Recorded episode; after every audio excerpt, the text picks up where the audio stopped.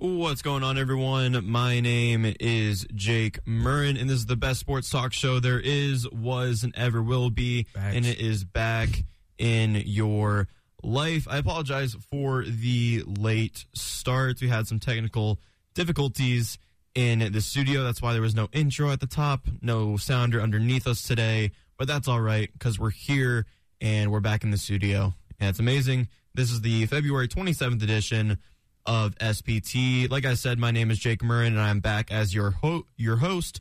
Joining me are my analyst Michael Matthews. Yes, I am back, back home. It's been a while. It's been about Yes, a sir. month, honestly, but you Yeah. know, Good to feeling have you back. Thank you, Jeff. No and problem. Jeff Longville. What's going on? All right. So, like I said, we have a great show planned for you all today as we will break down the latest news and trends in the sports world. That includes our very own Zips basketball team, a MAC tournament preview, an update on the Cavs and the entire NBA as they resume action from the All Star break in Cleveland, and also talk a little bit about the Olympics, the MLB, the NFL, and much more. So, stick around as we will be here until 1 p.m. But kicking off today's show, we will get right into some Cavs basketball. So they went one and one this week. They're 36 and 24 and fourth in the Eastern Conference. Before we get into the two games this week, though, I want to talk about the injury bug that has gotten to this team. Mm-hmm. Not only are we missing Darius Garland and Caris LeVert, but also Rajon Rondo went out this week. What do you guys make of the whole injury situation with the Cleveland Cavaliers right now? Especially the fact that it's just our guards. Don't even forget, you know, Collin Sexton's also out right now. Right. Without having a major, major scoring guard or even playmaking guard, it's a lot harder. And we've been able to see that in the past two games. Hopefully that changes very soon. I know Rondo's going to be out for a couple weeks. Darius Garland, hopefully he gets back as well. I know Rondo, after the Rubio in- injury, he, he really stepped up. Um, I was really hoping to see him continue to step up. We were actually talking about whether or not we'd want to extend Rondo by the way he was playing already. Without him being there, it's tough. Jeff, what do you think, though? You know, especially with having uh, Darius out, our offense goes as he goes. We don't have the same offensive rhythm without him. Um, so it's definitely tough being without him, along with Levert. And I think with Levert being out, that's going to set back his comfort level since sure. he was still trying to get adjusted to how we run our, our system. We did sign Tim Frazier to a 10 day deal, so hopefully he can uh, provide at least some stability for us at the point guard spot. Tim Frazier's not one of my personal favorites. Uh, it's a 2K vendetta I have against Tim Frazier. I was never good with him. Uh, I'm just not good with any short scorers, but hopefully he is able to solve some of those needs that we need at the guard position. Yeah, definitely. And Darius Garland being out really, really sucks, especially for our offense. Um, our offense kind of looks lost at times without Darius Garland and that leader on the floor. Um, he's out again with that back injury. Uh, it's considered to be a bone bruise. He's going to undergo rehab and some treatment. But my question for you guys is should he have even played in the All Star game? Should he have been a part of the All Star festivities if the back injury was lingering and now he's out for uh, at least the first two games after the All Star break and who knows how many more? You know, that's a really good question. I personally, I think if I was in that situation, I probably would have wanted to play because it's my Yeah. first time being an All Star. The All Star game is in Cleveland where I play. But if if his injury really was that serious, he probably should have done what's best for the team and not played. Mm-hmm. But you know, if I was in that situation, I would have wanted to play as well. That's a young mistake that's made. You know, you look at Chris Paul; he didn't play. Obviously, he was a, he was severely more hurt. But you know, he didn't play. Donovan Mitchell didn't play. James Harden didn't play, and we all see he was very capable of playing. We're going to get into James Harden very soon. But mm-hmm. Darius Garland, I do feel like Jeff said, if I'm in his shoes, I'm doing the exact same thing. I'm playing in my first ever All Star game at home. Basically, I'm playing on Yeah. Team LeBron. I'm playing. Right. Yeah, you kind of have to at that point. Um, it just thinks that the injury has lingered this long, Right. and you can see that impact that is having on the entire team, not playing as well or as good as we should be as of late. Um, but Caris LeVert, he's also out one to two weeks with a sprained foot. He really never was able to get his his vibe down with the team quite yet. So hopefully, when he comes back, we don't go through that process where he has to adjust. Right. And hopefully, he's adjusted right off the bat. Um, also, like I said, Rajon Rondo out as well. He's expected to miss at least two weeks with a sprained toe. So definitely injured, especially at the guard position. Why we uh, signed Frazier, like you guys said as well. Um, uh, b- before we get into the games, though, this week, I also want to talk about the King, LeBron James. Yes. Um, I know surrounding the All Star break in Cleveland, there was a lot of conversations about him potentially reuniting with Cleveland and coming back to be a Cavalier. He said, "quote The door's not closed on that." Um, I honestly think he's just going to play with Bronny wherever he ends up before retiring. Um, some more reports saying that he does want to stay in LA. First off, what do you? Do you think LeBron James will come back to Cleveland? Not do you want him to, but do you think he will? I think it'd be quite difficult for that to happen, given that we all know that he wants to play with his son when his mm-hmm. son reaches the NBA. And given that we're on an upswing right now, I don't think we'd be able to get Bronny in like the draft or anything. So I would say that it's pretty unlikely that he comes back to Cleveland. I would bet my money, if it was legal in the state of Ohio, I would bet my money on LeBron James retiring as a Cleveland Cavalier. Right. But when it comes to actually playing your final, you know, years in the NBA in Cleveland, that one I'm a little bit shaky on. I don't think logistically it would work out. I want to see it. But when we're talking about the facts, I think the Cavs, like Jeff just said, we are on that upswing. We're going to be where we need to be very soon. Mm-hmm. And adding somebody like LeBron James adds a lot of pressure as well. You look at Brandon Ingram, you look at Lonzo Ball, you look at Kyle Kuzma, you look at Josh Hart, all of those young players in LA that got shipped out basically. Um, the pressure was there for them. They looked like great young players before LeBron ever got there. I'm a huge LeBron fan. I'm not trying to say he ruined LA. He got him a championship. But what I am saying is those young players had to cease their development and they had to be stars immediately. Luckily for us, we do have a lot of really good young players, but we haven't asked them to be superstars. And that's why they've been able to flourish as much. So if LeBron gets here, you know, Evan Mobley cannot afford to make any mistake on offense or defense. Isaac Okoro has to be an offensive scorer as well as a defender. Like, there's no room for mistakes with LeBron James on the team. Because we've seen just the backlash this season that the Lakers have had because of their unsuccessful season, to say any, to say the least. You know, it's all that pressure there. I don't know if, if we're ready for it just yet. Right. And I do wonder um, if LeBron were to come back to Cleveland, what would we have to sacrifice to get him? I'd imagine we'd have to give up at least a little bit of our current core. Absolutely. If we're trading for LeBron, we I don't know how I that's don't want to do that. I don't know how that's I wouldn't to possible. trade for him. because let's let's think realistically here. We're going to have to give up three or four of our young pieces for that. I don't know any trade where I'm comfortable giving up three or four of our young pieces. I think we're going to have superstars. I don't want to trade for one. I, I don't get if we're trading Mobley after you know such a outstanding rookie year. I don't. I'm not going to be a fan of that, regardless of who we're getting. Um, maybe if we're talking about Collin Sexton, maybe if you throw in like a, a Lauri and this is not going to get you LeBron James by any means, but you know, I, I just don't see a world where we win a LeBron James trade. Right. Yeah. You give up your franchise to get a player like that. Right. And I feel like the reason LeBron James would come to Cleveland is because we have those young pieces mm-hmm. in place and we've showed success with the players that we do have. Mm-hmm. And I think that's where this whole narrative comes out. Like the appeal of playing in Cleveland right now is so much greater than it ever has been Absolutely. for a Cavaliers team that has not had LeBron James on it in the past. Absolutely, absolutely. So I feel like that's where this whole narrative comes from. Cleveland is on the rise with their young core and young foundation that they have. And LA, I'm sorry, Jeff, but LA is just going Oh, I'm aware. down I'm- and down I'm and down. Very much aware. you see that Clippers game? The end of the I, Clippers I game? did not, but that's okay. It was like 20 seconds of game time. Yeah, but it took 20 like minutes. 20 Yeah, minutes. it was yeah, bad. insane. Yeah. And something else I want to bring up. So, like, like we all agree, we don't think that we're going to be able to trade for LeBron. Mm-hmm. So he'll be an unrestricted free agent in 2023, and by then he'll be 39 years old. Okay. Now Mm-hmm. LeBron is still dominating the game of basketball at 37, but you know at 39, I'm I'm sure he's going to slow down at least a little bit, right? So what's he going to look like if he comes back to Cleveland when he's 39 years old? That's fair. I do think, you know, LeBron in Cleveland always, you look back to those days where he's carrying us across that finish line. Right. I don't know if that role would be absolutely needed anymore. I don't think, obviously, he would still be the best player when you talk about like just history. But I don't know if you need a savior as much as LeBron has been in Cleveland, like he would if he came back now. maybe you're relying more on your young pieces to actually step up. But then we talk about that pressure thing all over again. Do we run into, you know, Isaac Okoro turning into this player we're thinking is going to be great in a couple years?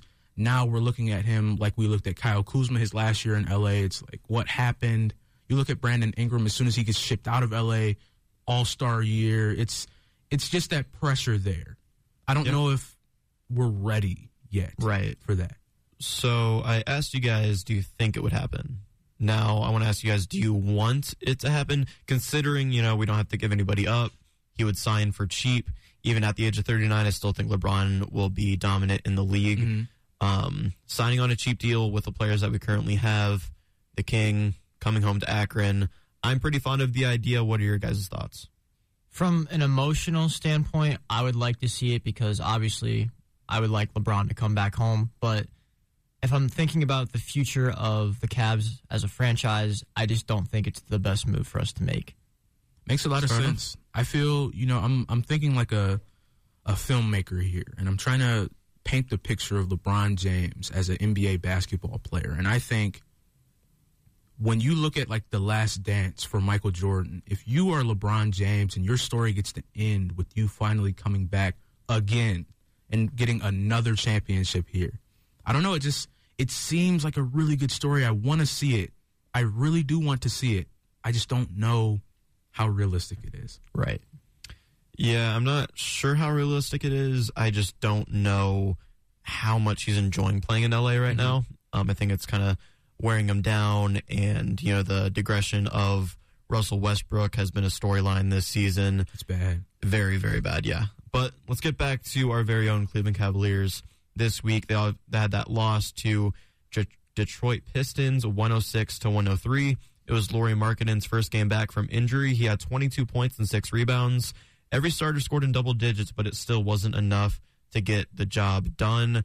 What were your guys' thoughts on the Pistons game? I couldn't believe, you know, we really lost to the refs. I mean, the Pistons uh, in Detroit. It was just, I cannot believe that final sequence where they called that foul on Isaac Okoro. Cade Cunningham is literally just driving directly into him. Yeah. There's no foul there. Like, you are trying your hardest to get this bad team a win. Uh, for me, obviously not having Darius or Levert took away from the offensive production. We also missed 11 free throws, and Detroit's a much smaller team than us, but we got out rebounded by them 49 to 43, and then 13 to 8 on the offensive boards. And then Detroit was plus five in steals. We had multiple good looks at the end to tie the game, but we're still not a very prominent three point shooting team, and that's a position that when we're without Darius or Levert is still not an ideal position for us to be in. Yeah, I do agree with you guys. The offense just looks lost. Cade Cunningham did score 17 points in the game, and the Pistons have just had our number. You know, there were some questionable um, officiating in the fourth quarter, uh, and that had the Cavs on a three-game losing streak until they won last night against the Washington Wizards. I was at that game last night. It was a fun time. We were losing for the majority of it, but it felt like a playoff game in there. And Rocket Mortgage, Rocket Mortgage Fieldhouse, um, it was it was electric, and that just shows that these Cavs fans are excited about this young team on the rise, rising up the Eastern Conference standings. We did win the game at 92 to 86. Lauri Markkanen again was our leading scorer with 23 points and six rebounds. Cedi Osman provided a nice spark off the bench with 19 points. Uh, only shot 38.6% from the floor, but was still able to get it done when it mattered. What were your guys' thoughts on last night's game? So throughout the start of the game, I thought that we just could not execute. We ran good plays, but the shots just weren't falling. And I thought we settled for too many threes that we didn't make, which again I think is a product of not having Darius on the floor. But late, uh, Lauri did hit some clutch threes, and Allen made some plays in the paint. And then Isaac and Lauri both played really good defense on Kyle Kuzma, who was just making tough shot after tough shot Yeah. last night. I hate Kyle Kuzma, by the way. I I really do. He called Um, Cleveland irrelevant when that's he's, right. he's more relevant than anything else. That's right. Um, we held Washington to only six free throw attempts, and then we had 13 offensive rebounds for 17 second chance points, and then 23 points off of 18 Wizards turnovers. I feel like this game kind of sparked that hatred I have for Kevin Love again. um, Yeah, he had a rough night shooting. It was it was bad. Every single time he caught the ball, I was like, "Don't shoot!" And then he Please, shot. and he shot then- and he missed, and Yeah, here we are. It was really, really bad. It was very bad. I know I've been on record on this very show to you know go by the alias Kevin Hate. Um, he's turned it around recently. Uh, this is not a, a good first game for me to come back up here though. Um, Kevin Love did not look good.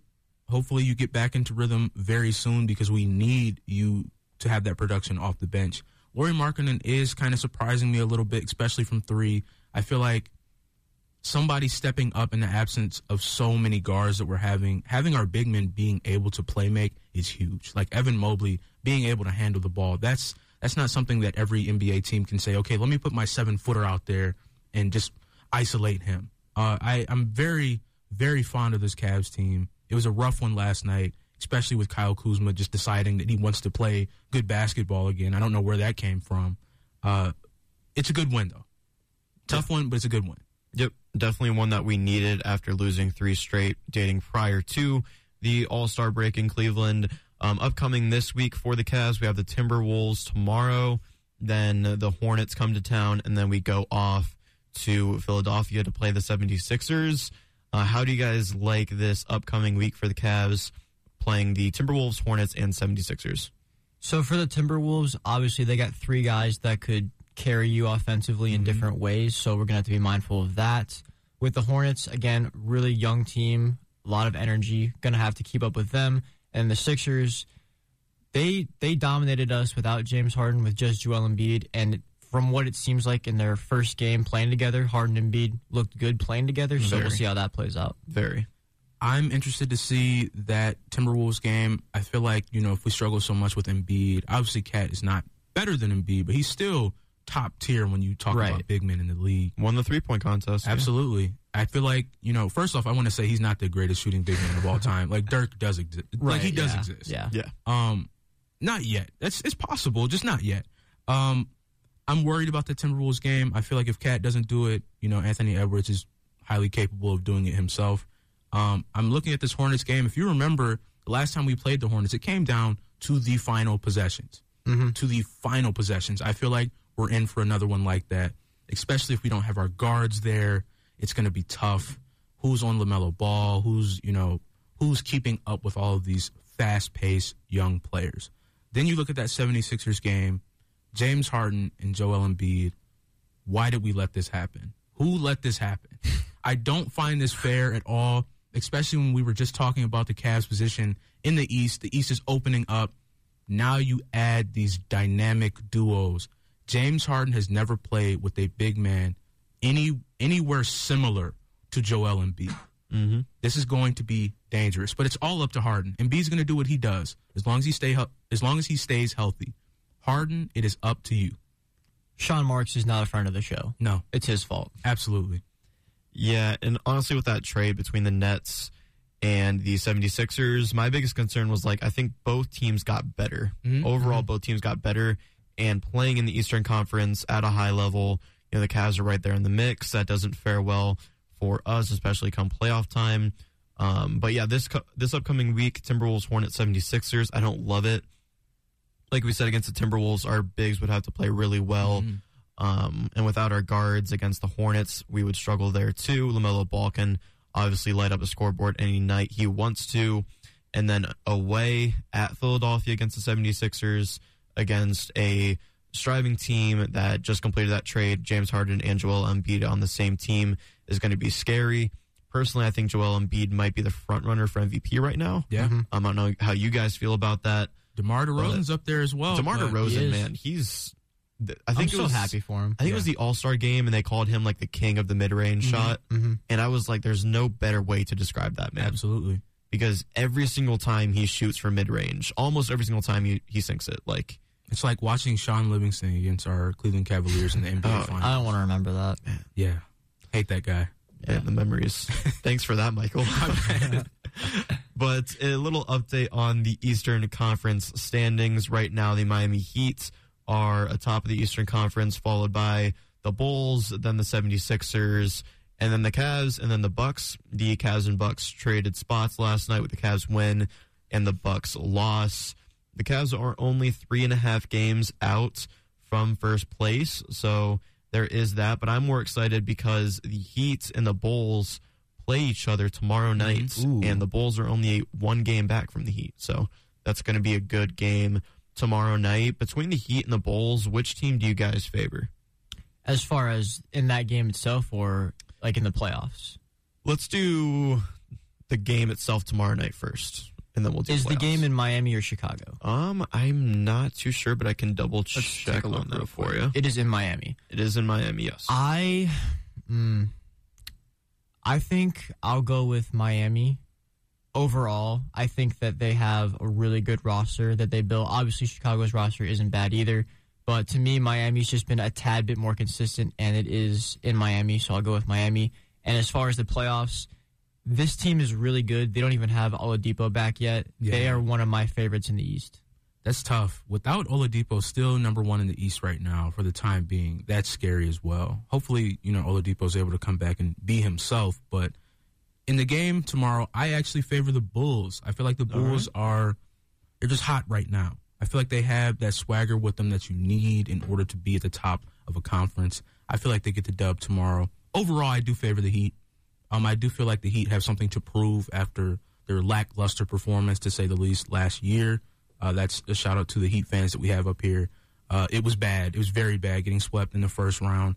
Uh, anyway, Bring it up again. yes, after getting swept, I don't know if you heard me. It was a 4 0 clean sweep in the first round to the Milwaukee Bucks, who eventually won the NBA championship. That you guys said that, you know, they were easy, they were light work. You got swept. Anyway, uh, the Heat I do favor in the Eastern Conference long term. I do feel like they are the strongest built team, especially when fully healthy. Uh, I want to say this is not a good year to be at the four and five seed in the Eastern Conference because you're running into a arguably a couple years ago top three team, a top three seed. You're going to run into the Milwaukee Bucks first round if you're the Cavs right now. That's not a good idea. No. No. That is not a good idea at all. yeah, we should definitely try and climb those Eastern Conference rankings, but luckily it is a tight knit race. Like I said, only one game separating number one and two, and even down at number six for the Boston Celtics. They are hot right now. They've Yeah. won nine of their last 10. They are 36 and 26, but they're only four and a half games back from first place. So, depending on what team gets hot down the stretch, these Eastern Conference standings could look very different come the postseason. But that will do it for us for the first half an hour for Sports Power Talk. I do apologize about the technical issues at the top of the show. I think we might have figured it out, but we will be right back with more Sports Power Talk after the break. What's going on, everyone? My name is Jake Murrin, and we are back with more Sports Power Talk, the best sports talk show this side of Lake Erie. Joining me today are my analysts, Michael Matthews Yes, that is me, and I am him. and Jeff Longville. What's going on? All right, guys. So let's continue our NBA discussion from before break. Moving on from the Cavs, though, let's go right into the league. And I came up with some categories for for us to discuss coming out of the All Star break. So let's start it right off the bat with the most dangerous team coming out of the All Star break. I have a feeling it's going to be the Golden State Warriors. Okay. And what I'm what I mean by that is looking at Steph Curry's 16 three-point game in the All-Star game. Obviously it is the All-Star game, but it means something when you're able to see those shots go in. Mm-hmm. Especially as effortlessly as Steph Curry made them look. I have a feeling he moves himself up in that MVP ladder to the top 3 position. And I feel like the Warriors stay where they're at in the Western Conference, especially because the Suns are missing Chris Paul for some time. They might finish first in that conference. And I hate to say it, but I think the Warriors are back, guys. Yeah. I, I would really rather them not be. I but- would I've love had- if yeah. they died after I've that. had that whole- feeling all season long, unfortunately. Yeah, Yeah. yeah. And uh, Um, for me, I have two. So the first one is Miami because Victor Oladipo could reportedly make his debut soon, and like we discussed earlier, they're already number one in the East without him. So when they get him back, we'll see what happens there. And the second one is Philadelphia because of that James Harden trade. In his debut, Harden had 27 points, 12 assists, and eight rebounds in a 133 to 103 dominant victory over the Timberwolves. And Embiid also had 34 points and 10 rebounds, which could be some foreshadowing to how the two of them could potentially work very well together. But again, it's a small sample size, so we'll see what happens. My other team in the East, ironically, was the Brooklyn Nets, not the uh, 76ers. I feel like obviously the 76ers get James Harden, but the Nets having Ben Simmons and not re- not relying on him to be the primary ball handler is huge. Right. Especially because you know New York is getting ready to relax some of the mask mandates, or not mask mandates, vaccine mandates uh, in their arenas. So Kyrie Irving will be allowed to play home games very soon. Kyrie, we all know this firsthand, is a very dangerous player. Very dangerous, especially if he's rested and healthy, which he happens to be right now. So if you look at long term, if you have Kyrie, you know, heading into the playoffs, he's only playing his 30th game of the season, it's kind of scary for others that have played 82. So Right. I look at this team, I look at uh, Ben Simmons being added along to that. Also, Andre Drummond, who I was just sure by this time last year would be playing for the Guangdong Tigers in uh, Shanghai. But uh, I, I am confident that those Brooklyn Nets, if healthy, with Kevin Durant being their best player, they're going to that conference finals. I think you could also throw in Milwaukee here as well because I want to see how that Ibaka trade works out. Yeah, it should be very interesting. I think, you know, Giannis is still having an outstanding season, but he's mm-hmm. being overshadowed by all the other storylines. They're the defending champs. They have every right to be where they were last season. I just don't know if the, you know, competition's just a little bit stronger this time. Right. Yeah, I do agree with both of you, especially your assessment of the Nets, mm-hmm. Michael. Uh, we'll get to that in a second because I did pick them for a different category. But my dangerous team coming out of the break is the Philadelphia 76ers. They're third in the East, only three games back from first. Um, that game against the Timberwolves that featured the first game with James Harden and Joel Embiid on the floor was great. Embiid had 34 points and 10 rebounds. James Harden nearly had a triple double, had 27 points, 12 assists, and 8 rebounds. Even a guy like Tyrese Maxey had 28 points that night, and they scored 133 total points against the Timberwolves. Um, I think they are are surged for a run coming in the second half of the season, and I could see them competing with the Heat and the Bulls for that top seed in the Eastern Conference. Um, so we talked about the most dangerous team. Now let's talk about the opposite. Let's talk about the least dangerous team coming out of the break, a team that other teams should be able to defeat and bounce back from. Jeff, you're going to hate me. It's the Los Angeles Lakers for me. That's, Oh, man. I expected that. That's okay. So I want to talk about the Lakers for a second. Uh, obviously, I'm a huge LeBron fan, but let's let's get serious here. Uh, the Lakers, right? After trading for Anthony Davis, they were able to win the championship immediately. It's a W. But let's talk about the future. You have traded every single first round pick you have until you know LeBron's daughter is going to be eligible for the NBA draft, and now you're stuck. You're stuck with the AARP team. Everyone 30 up, besides Malik Monk and Stanley Johnson and Kendrick Nunn, if he ever, you know, Yeah, I was back. really thinking he'd be playing by now, but He no. bumped his knee at home on a coffee table. He's just been out ever since. Yeah. And we're all hoping for him to come back, but he's not here. You rely on Carmelo Anthony to be, you know, a primary scorer in order for you to win. It's not looking good. Especially when, you know, Russell Westbrook is just, for lack of a better term, okay. He is okay. and he's never been more okay in his entire career. He's not he's not good, he's not great, he's okay. Anthony Davis does not manage to stay on the court for more than 5 games consecutively, and I don't see a world where the Los Angeles Lakers even sniff a playoff spot. I agree. Man, some strong words there. So for me, um, this all this kind of hurts me to do. It's it's conditional, but I think it's possible. If we're not healthy, I think it could be us. We need to we need to get healthy for the postseason, or we're not gonna. It's tough. I don't think we're gonna amount to a whole lot. And then another team I have are the Suns. Not necessarily to be um, least dangerous, but I do wonder how that Chris Paul injury is going to affect them. Mm-hmm. They lost to the Pelicans 117 to 102, which snapped an eight game win streak they had going for them. But they were also without Cam Payne and Aaron Holiday, which put Devin Booker in the primary decision making spot. And we all know that's not what he does best. He No. scores best. And it was also the second half of a back to back. So I guess time will tell. And then one more team I have are the Knicks. And I actually want to talk about the Knicks for a second because it kind of seems like there's a lot of turmoil going on with them, but it seems like they they're trying to make Kemba Walker their scapegoat by benching him for the rest of the Mm-hmm. year. But like, there's other issues besides Kemba. Obviously, Kemba's not having a great year. But you look at Julius Randle, who was their best player last year, their All Star, the most improved player of the year. He has struggled. Derrick Rose's injury has also not been good for them. And then the East as a whole has just gotten a lot more competitive. So there's just other issues besides Kemba that are wrong with them, but it seems like they're pushing all of their problems on Kemba, and it's not fair. Yeah, I do agree with both of you guys, but when I thought of least dangerous team in the NBA, I immediately went down to the bottom of the rankings. Mm, okay. Teams that can be stomped on in any given night. And looking at the Eastern Conference and Western Conference, I decided on the Houston Rockets as the least dangerous team. I don't think they're beating many teams nowadays. They're only they're 15 and 44 this season. It's a rough season. They sure. are one and nine in their last ten, and they're on an eight game losing streak. Um, I mean, they even lost to the Orlando Magic in the East, who have a worse overall record than they do. So even against a team that you know you they might win against, they also lost. So I'm going the Houston Rockets for the least dangerous team coming out of the break.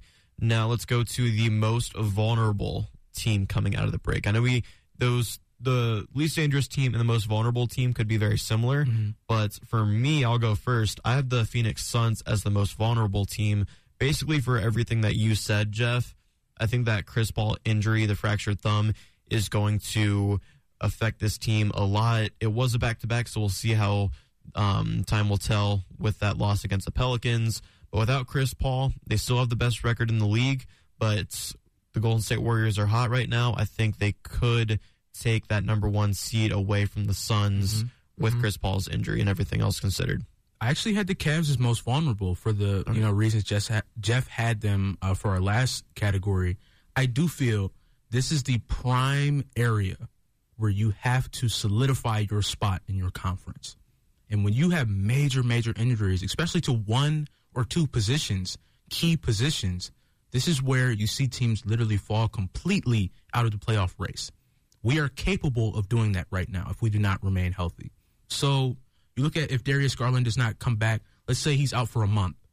In that month, if you do not have somebody else to, to step up as the primary playmaker, primary scorer, you will see the Cavs team fall from fourth in the Eastern Conference to out of even a play in spot. Simple as that. It's very possible. I agree. Um, for me, I have the Cavs and Suns again. Um, with us just not being very healthy, I know we just beat the Wizards, but they didn't have Bradley Beal. They didn't have their new free agent acquisition in Kristaps Porzingis, so we should have won that game, uh, no matter what our injury status was. I think that we could turn into a team, like Michael said, that other teams in the East could take advantage of and move up in the standings over.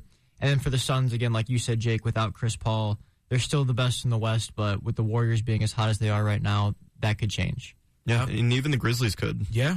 could rise up Right. the ranks in the Western Conference. I even think a team to watch is the New Orleans Pelicans. I feel like after trading for CJ McCollum, The he's drama. been he's been killing it though.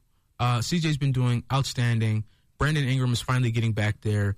The question mark, the huge question mark, the six foot nine question mark is Zion Williamson, and whether or not he's going to return or actually have him for a season. Because if you remember, Zion is a all star. Mm-hmm. Zion was having one of the most efficient seasons we've seen in a very long time. The only problem is he's not playing now.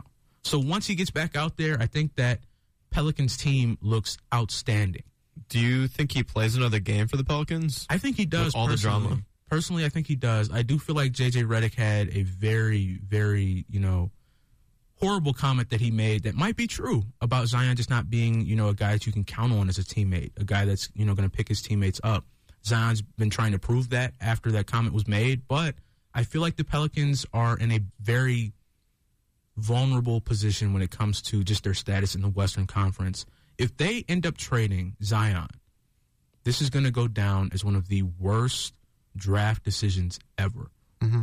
because he was a surefire first overall pick. If you have the first pick, Zion's there, you know who you're drafting. It doesn't mm-hmm. even matter if you have 15 other power forwards. You're going to draft Zion. Ja Morant at number two was an outstanding pick. The Grizzlies, you know, found their gold mine, everything. But Zion Williamson has the capability of being a MVP in this league. But if he's unable to play for your team, that means nothing. Mm-hmm. So trading him, you're not going to get an, enough in, in return because we haven't seen him play in a year. That whole bubble situation where he was on a minute restriction, even though he said he was healthy, you know, it it's not looking good for them. So they're very vulnerable at this moment. Right. I think that New Orleans has been extremely um, cautious with Zion, mm-hmm. like in a bad way. Mm-hmm. Going back to what you said, Mike, about the uh, JJ Redick comments, JJ, I believe, said that Zion is a detached teammate. Yes. Because when CJ came over, Zion did not reach out to him or anything like you're supposed to do. So I think that his relationship with the Pelicans right now is not where it needs to be. I'm not saying he won't play another game for them, but it's not where it needs to be. Yeah, definitely some relationship building is needed in New Orleans. Let's go to our next category, though, our last one. What is the team that's most likely to make a second half run after the All Star break? This one's going to be tough. I do not like this team at all. I, as a Cavs fan, was told to hate this team. I'm going to talk about the Boston Celtics. I do feel in this very tough Eastern Conference, the easy answer to say who's going to make a good run in the East, the Nets. Obviously, they got better. They're having players that are going to be able to play for them. Let's just say the Nets. But the Celtics are in a very interesting situation. I feel they have some of the best young talent at the forward positions. I do feel like come playoff time, they're out of that, you know, spot looking almost very close to the play in. I almost feel like because of the injuries, they take Cleveland's spot in the standings right now. I see them finishing fourth or fifth.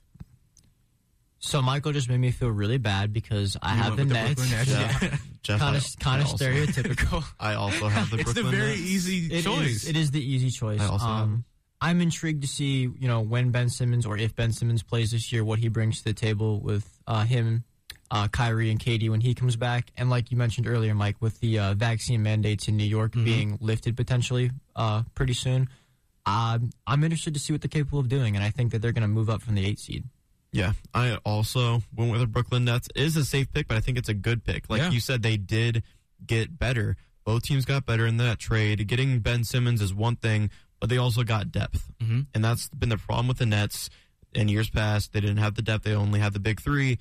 Now they have Seth Curry. They have Andre Drummond. They just signed Goran Dragic as yeah. well. And once everyone is healthy, they could be dangerous and rise through the rankings of the Eastern Conference by the end of the season. You know, they went on that terrible losing streak before the break. Mm-hmm. Uh, you know, Kyrie just went off last night. I do like the Brooklyn Nets making a run. They're eighth in the East right now. I could see them very well being around that four or five uh, seed in the East by the time the playoffs start.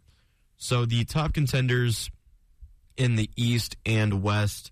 Um, if you guys could pick just a couple teams, maybe one or two from each um, conference, East and West, who are the top contenders for the NBA title right now? So, with this James Harden Ben Simmons trade, I think those were more or less moves for next season. So, I'm not going to say the Sixers or the Nets for right now. But for me in the East, I have Miami and Milwaukee. I'm not sure who I favor. I want to see how the Ibaka trade plays out for Milwaukee and I want to see how dangerous Miami can be when they get Oladipo. And then in the West, I have the Suns and the Warriors. I think the two best teams in the entire NBA right now. We'll see what happens with the Chris Paul injury for Phoenix, but those are my two picks for the West. My top two in the East are going to be the Heat and the 76ers. I do feel like that move for the 76ers was a win now move. I feel like the move for the Nets was a little bit for the future. I feel like James Harden is that type of player where you're going to question his commitment to a team because you've been able to question it for the past three teams he's been on. uh, but regardless, I do feel like the 76ers are prone to be a top seed in the Eastern Conference, and they will be. In the Western Conference, I actually have the Warriors, like I mentioned before, and I also have the Memphis Grizzlies. I do feel like the Grizzlies are playing a different type of basketball right now. The fast pace, how are you going to keep up with Ja Morant? It's just it's beautiful to watch. It's one thing I will say. I do feel they're they're very young. I don't know if they have the playoff experience like a Warriors, like the Suns, but I do see them finishing top two. If we get a Western Conference Finals between the Suns and the Grizzlies, I'm gonna have a great time. Yeah, that sounds absolutely exciting. Yeah, fantastic. Just sit back and not care who wins. Yeah. Right, honestly. So I thought those were great picks from both of you for the West. I also have the Warriors and Suns, like you had, Jeff.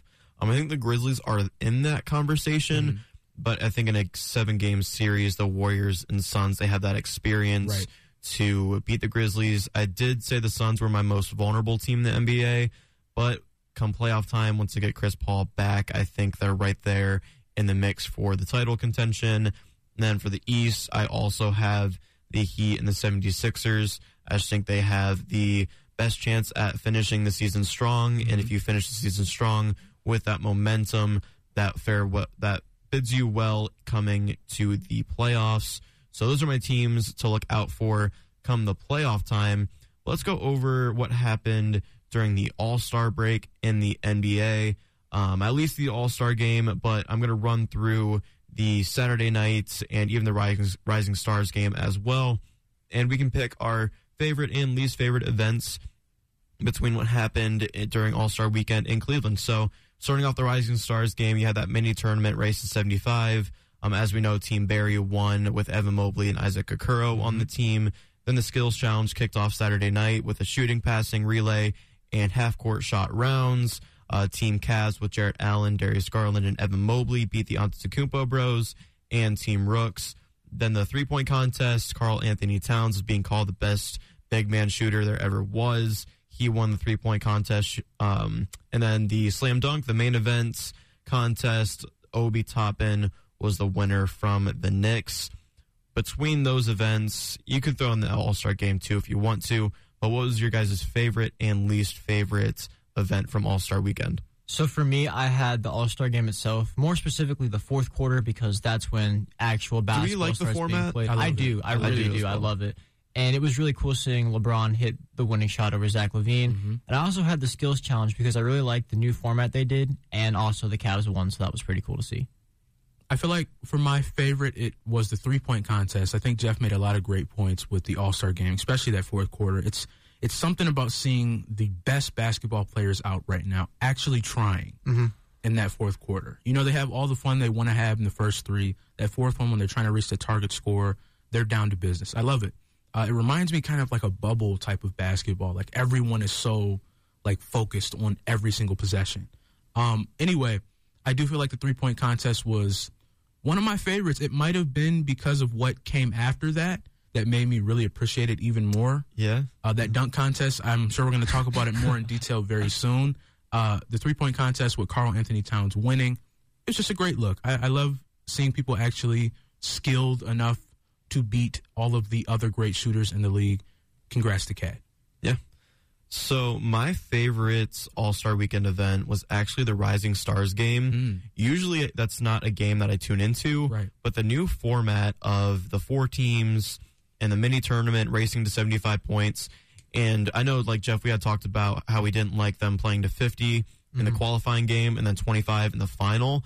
And I actually really liked that and how it played out because in the championship game, they were playing hard. Like the fourth quarter in the All Star game, they were playing hard. Um, all that young talent get, trying to get to that target score of 25. And I love the target score system. Yeah. The fourth quarter in the NBA was amazing, or in the NBA All Star game was amazing. In the Rising Stars game, we got three different games of target score um, scenarios, and you even throw in that little shot making challenge there as well. Um, yeah, that Rising Stars R.I.P. game. Scottie Barnes. Yeah, that was Yeah, oh, bad. oh man, that, looked was really terrible. bad. I feel like I could have made that shot, right, for yeah. sure, you know. Yeah. But I don't know, maybe the lights got to him or something. But that Rising Stars game, it was exciting, and of course, you know, Evan Mobley and Isaac Okoro were on the winning team, mm-hmm. so you got to love that as well. But I think we can all agree that our least favorite events from the weekend was the slam dunk contest. Guys, was this the worst slam dunk contest in NBA history? I almost fell asleep. Yeah, Like, I'm Yeah, not It was joking. I bad. almost fell asleep. I do remember one worse, and that was the one uh, I believe Glenn Robinson III and Derrick Jones Jr. Before he was the Derrick Jones Jr. that we all know and love to this day, they were in the finals. It was very boring. I think it was 2017. This one was the worst one recently. I feel like last year's was actually very good, and now you're stuck. Now we're asking the same question of do we even want the, the dunk contest? Should it be before the three point contest? Are we run are we running out of ideas? I think that's the, one of the biggest things. Yeah. I mean, how many people can you jump over and it's like, whoa, like he did it. He did a windmill, and wow, he got it on his 18th attempt. Yeah, that's the lack of creativity and the time it takes Yeah. for them to make a dunk. Those were the two biggest things for me. Just, I think it was Cole Anthony who was putting on the Tims Mhm. in the 1st round. it wasn't that cool. It really It- wasn't. it yeah, wasn't- it wasn't worth watching him put him on for five minutes. Right. Like the shock factor, you could have just shown them on your feet and made a big deal. You didn't have to take off your shoes, put them on, spend 10 minutes trying to put them on. yeah. and then spend another 10 minutes trying to actually make the dunk. It, it was kind of all over the place, but one thing I'll say is that the NBA knows what to do in this kind of scenario. Mhm. They've reformatted the Rising Stars game, the Skills Challenge, even the NBA All Star game over the years. Even adding like the Mountain Dew shot in Yeah. the three point contest is really entertaining. So I'm going to leave it up to the NBA. I think they are great when it comes to All Star Weekend festivities. Whether that's picking the right people, I think that's also a big thing. Like, why wasn't Ja Morant in this contest? We saw what he did in the All Star game. Um, the names weren't too big. I know, like they were the best dunkers, but you also have to have that name value. Were they though? Because like I mean, I, I'm okay. that's why with- they were picked, right? I don't know. I I think it's the dunk contest is more about trying to give somebody more attention than they really deserve. Like Hmm, I was cool with be. I was cool with Obi Toppin, and I was cool with Jalen Green because when Jalen Green dunks, he does dunk with authority. But it's in game. Yeah, it's in game. And with Juan Toscano Anderson and Cole Anthony, I was like, really? Yeah. I, th- I think we can do better than that. We've had dunk contests. Okay, let me try that one more time. Dunk contests in the past with Hamidou Diallo being the winner or Glenn Robinson the third. You know, we've had these no-name winners, and it's not a really a question of oh LeBron needs to be in the dunk contest. As long as we have good dunks, it doesn't matter. Yeah, Right. Yeah. the The issue is we have no name and bad dunks. So what are we supposed to do here? Juan Tos- Toscano Anderson made it to the finals. I'm not saying he didn't deserve that, but maybe if Jalen Green was able to dunk in his first three attempts, maybe that See, would that would have been And really would- cool if he would have hit it. Because Yeah. it looked cool, but he just couldn't. And that was convert. probably the most creative dunk that was Yeah. Mm-hmm. attempted that night, for sure. It was Um, bad. It was just bad. I almost fell asleep, like Jeff said. Do you guys foresee a way that the dunk contest gets fixed? Would you change anything in particular, whether it be the players that are involved, you only get a certain amount of attempts, or something wild? I think that we can start by getting more premier dunkers in the event. Yes. And like I said last week, if we just had Zach LaVine versus Aaron Gordon every year, that'd be much better. Aaron Gordon robbed both years. He was, Absolutely, but he my can get opinion. redemption if I- he does it every year. I feel like if we do the idea that we've done before of the teams in the dunk contest, so if you have Zach LaVine and Aaron Gordon on the same team versus Ja Morant and Zion Williamson, just for namesake, and you have them both have to reach a certain score in order to move on to the next round, and then whoever gets the best dunk competes against the other team's best dunker in the finals. I feel like if you have a, an aspect of teamwork in this dunk contest, maybe it inspires you to be a lot more creative. I like it. You know, I'm I'm just throwing stuff out there. Hopefully So it sticks. I'll, I'll throw something else out there because it just sparked my mind when you said that. Mhm. So, you know, Aaron Gordon said he's probably not going to participate in the competition again because of what happened against Zach LaVine. What if they do like a draft and Hmm. Zach LaVine and Aaron Gordon are the captains Okay. and they draft amongst the best dunkers in the league and they create their teams? Aaron Gordon and Zach LaVine, they don't have to dunk themselves, but they will be like the head coach or Yeah. captain of their team that they draft that will go head to head. They've done Okay. coaches in the dunk contest, but they've all been former players. If Right. you have current players like you do the All Star game, Right. that might be interesting. Yeah. I like that. And Team I do like Gordon, that. Team LaVine. And those are the best two dunkers we've seen in years. Yeah. So you put them as the captains, I think that makes a whole lot of sense. I like that. Mm-hmm. All right. Well, we are going to cut to break. When we return, we're going to talk about Zips basketball, a little bit of a preview for the MAC tournament. Also, Jeff is going to fill us in with what's going on in the rest of the college basketball world. All that and more coming up on Sports Power Talk. What's going on, everyone? We are back with more Sports Power Talk, the best sports talk show there is, was, and ever will be. My name is Jake Marin, and I am the host of today's show, joined by my analyst Michael Matthews. I kind of fell off. I'm not gonna lie. I used to have like really creative stuff when we came break. I don't have anything in my So now head. you're just a bit. I fell off. I fell All off. right, fair enough. And Jeff Longville. Michael has not fallen off. I There you appreciate go. it. No problem. Yeah, we got to boost your confidence here, Michael. It's all right. So let's get right back into the basketball world, but instead we're going to go to college basketball and talk about our very own Akron Zips. They went 2 0 this week. So good on the Akron Zips. They're now 19 and 9, still sit at number 5 in the Mid American Conference with two games left to play this season. The first game they played this week was against the Bowling Green Falcons, and we certainly do own Bowling Green. Facts. So, uh, John Groce, in his post game comments, he talked about how engaged the team was with the chemistry on offense. Also mentioned the free throw struggles, only shot 75% um, from the free throw. And then we also had some success from beyond the arc, few turnovers, and he did criticize the defense pretty bad. But in an 82 to 68 win, I th- think he was just trying to find something to complain about. I mean, giving up 68 points isn't bad, but you also scored 82. Um, I don't see why he was upset, but I mean, good coaches always find a way to improve. What are your guys' opinions on the Bowling Green game? So what stuck out to me was that the Zips were plus 13 in rebounds, and like you said, struggled from the free throw line, but made 18 free throws to Bowling Green's only 16 attempts, and there was really good balance scoring from the starting unit. Yeah. I think you know we win this game obviously at the line, also behind the line, you know the three point line. I do feel we're not the you know greatest three point shooting team, but you know when we need it, we get it, and it is kind of you know worrisome come MAC tournament, but we'll get into that a little bit later. I do feel like this game was a good win.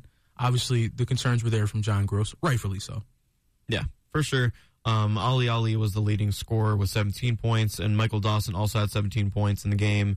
Um, Enrique Freeman had a double double with 11 points and 11 rebounds, double double machine from Freeman. And then we go on the road to play the Ohio Bobcats, who was the number one team in the MAC. They're now number two because we beat them 91 to 83. And don't get tricked by the final score. The final score makes it seem like it was a lot closer than it actually was. At halftime, we were leading by 20 points, and Enrique Freeman and Ali Ali were outscoring the Bobcats in the first half, going into halftime. Yeah. Just a great game from the Zips. What were your guys' opinions on the win over the Bobcats? Obviously, this is a really good win over one of the best teams in the MAC on the road. Um, Ohio made 15 threes to the Zips four, which isn't great, but the Zips made 27 made free throws to Ohio's eight. They were also plus 14 on the boards and in points in the paint, and then plus 12 in fast break points as well. This was a game where I was shocked to see how well we were shooting from inside the arc. Obviously, like Jeff said, we didn't shoot too well from the outside, but you know, at one point we were up in this game by 22 points. It, like you said, Jake, the final score does not show that, but this was a dominant win towards the middle of this game. Uh, but I do feel like this was a, a very needed victory heading into the tournament. We obviously have a few left before you know we start, but this is something like Jeff said against such a good team in the MAC was very needed for the Zips' confidence. Yeah, I completely agree with you. Ali Ali went off in this game, scoring 22 points. He was 9 of 13 from the floor. Enrique Freeman was one rebound shy of having yet another double double.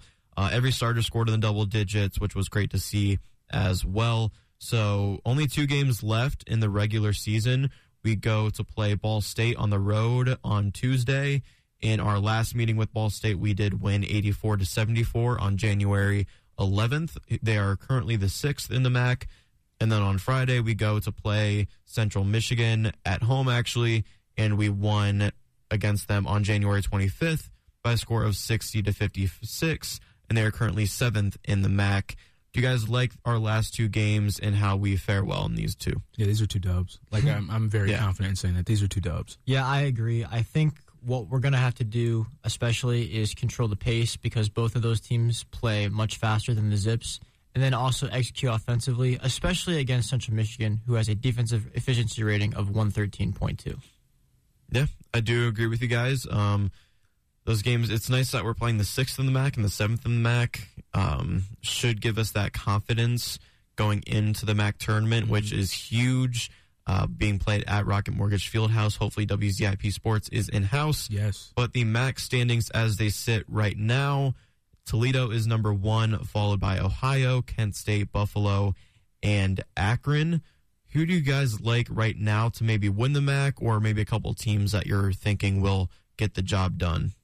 So for me, you look at Kent State; they're on a nine-game win streak. Buffalo's on an eight-game game win streak.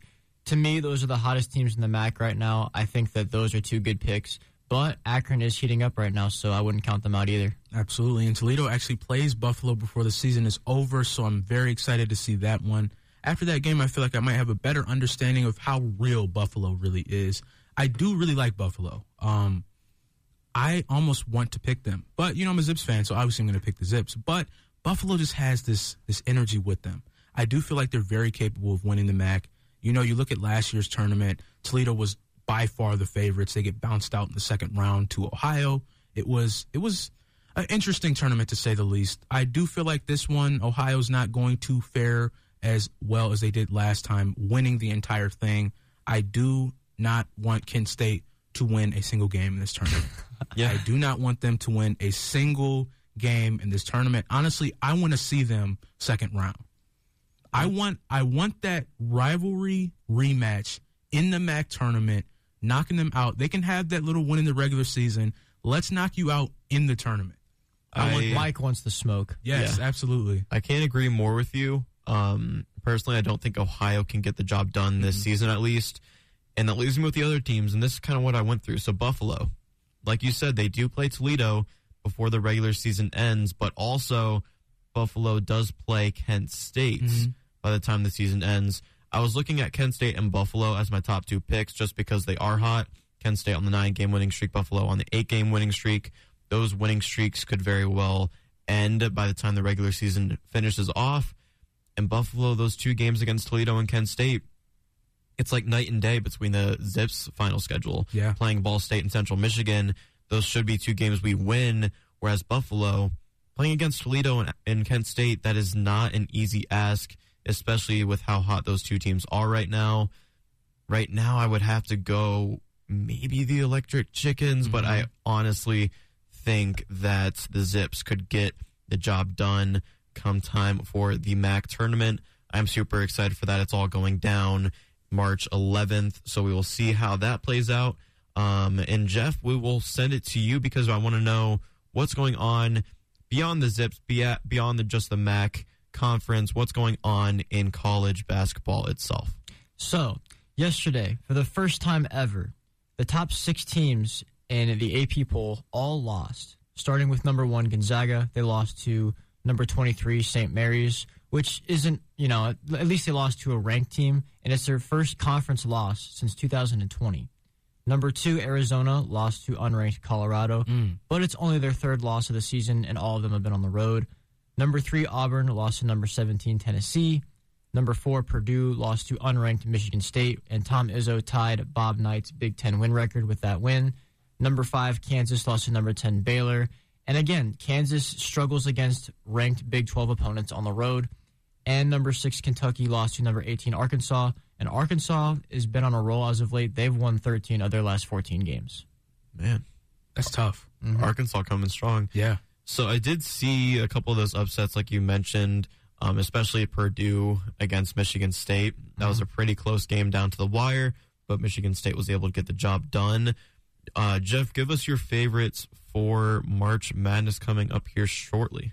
So it's a real, you know, I don't have, I don't have like a clear champion as of Fair right enough. now. If I have to pick one team that I feel the most comfortable with, I'm going to take Arizona. Like I said earlier, they only have lost three times this whole season. They're really good on both sides of the ball. They're a really good rebounding and passing team. And you look at their resume, they beat UCLA, they beat USC, they beat Illinois on the road earlier. I have been rolling with UCLA for the bulk of this season, but I just, as of late, I can't really trust them. So Arizona has replaced them as my favorite. That's fair enough. Fair enough. So, how, about, how about you guys? Do you guys have any favorites for March Madness? so I have a really, really bad tendency when it comes to making my bracket. of picking Gonzaga every single year. Yeah. Yeah, you shouldn't do that.